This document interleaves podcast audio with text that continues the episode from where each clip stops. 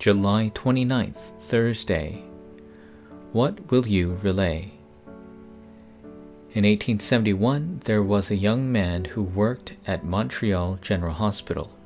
This young man later founded the famous Johns Hopkins Medical School in the United States and was even knighted by Great Britain's royal family.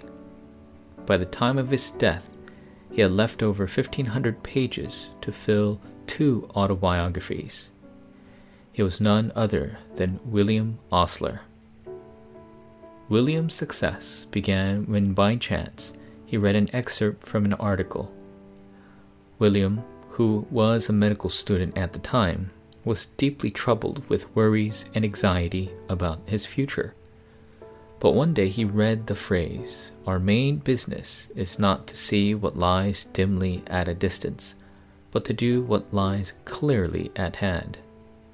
Afterward, William placed those words in his heart and began to put them into practice. William, who became a public figure, gave a famous speech at the graduation ceremony at Yale University. The future is today. There is no tomorrow. The day of a man's salvation is now. William experienced those words himself and relayed them to his underclassmen. Like Dr. William Osler, why don't you live your today like his and relay the words that you enjoy to the next generation? The time to resolve past scars. Numbers chapter 29, verse 1. On the first day of the seventh month you shall have a holy convocation. You shall not do any ordinary work. It is day for you to blow the trumpets. Scars will eventually return as big problems.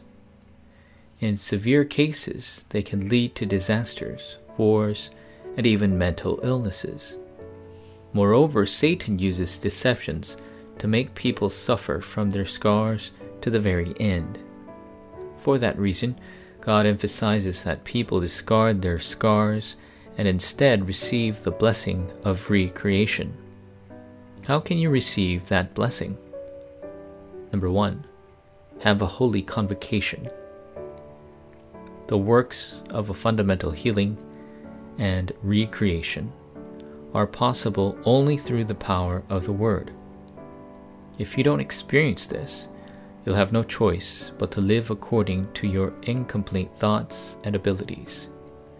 Every day you must confirm and become imprinted with Christ and the miracles that God performed during the 40 years on the wilderness path. These were the reasons why God had instructed the Israelites to have a holy convocation. Number two, give a sacrificial offering. You must give sacrificial offerings to God and obtain atonement. In other words, you must receive spiritual healing from what God has given. By receiving healing, you'll be able to confess thanksgiving every day. In doing so, worship and prayer become the most valuable essentials in your life.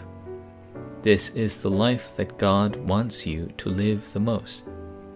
Satan will plow into your scars and continue to cause division. However, there's no need to worry whenever you become seized by your scars, by yourself, or even the, your past. You can pray to enjoy Emmanuel. In the end, God will give the answer of everything working together to achieve good.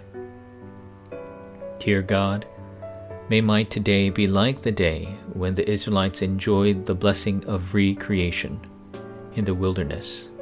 I pray in the name of Jesus Christ. Amen.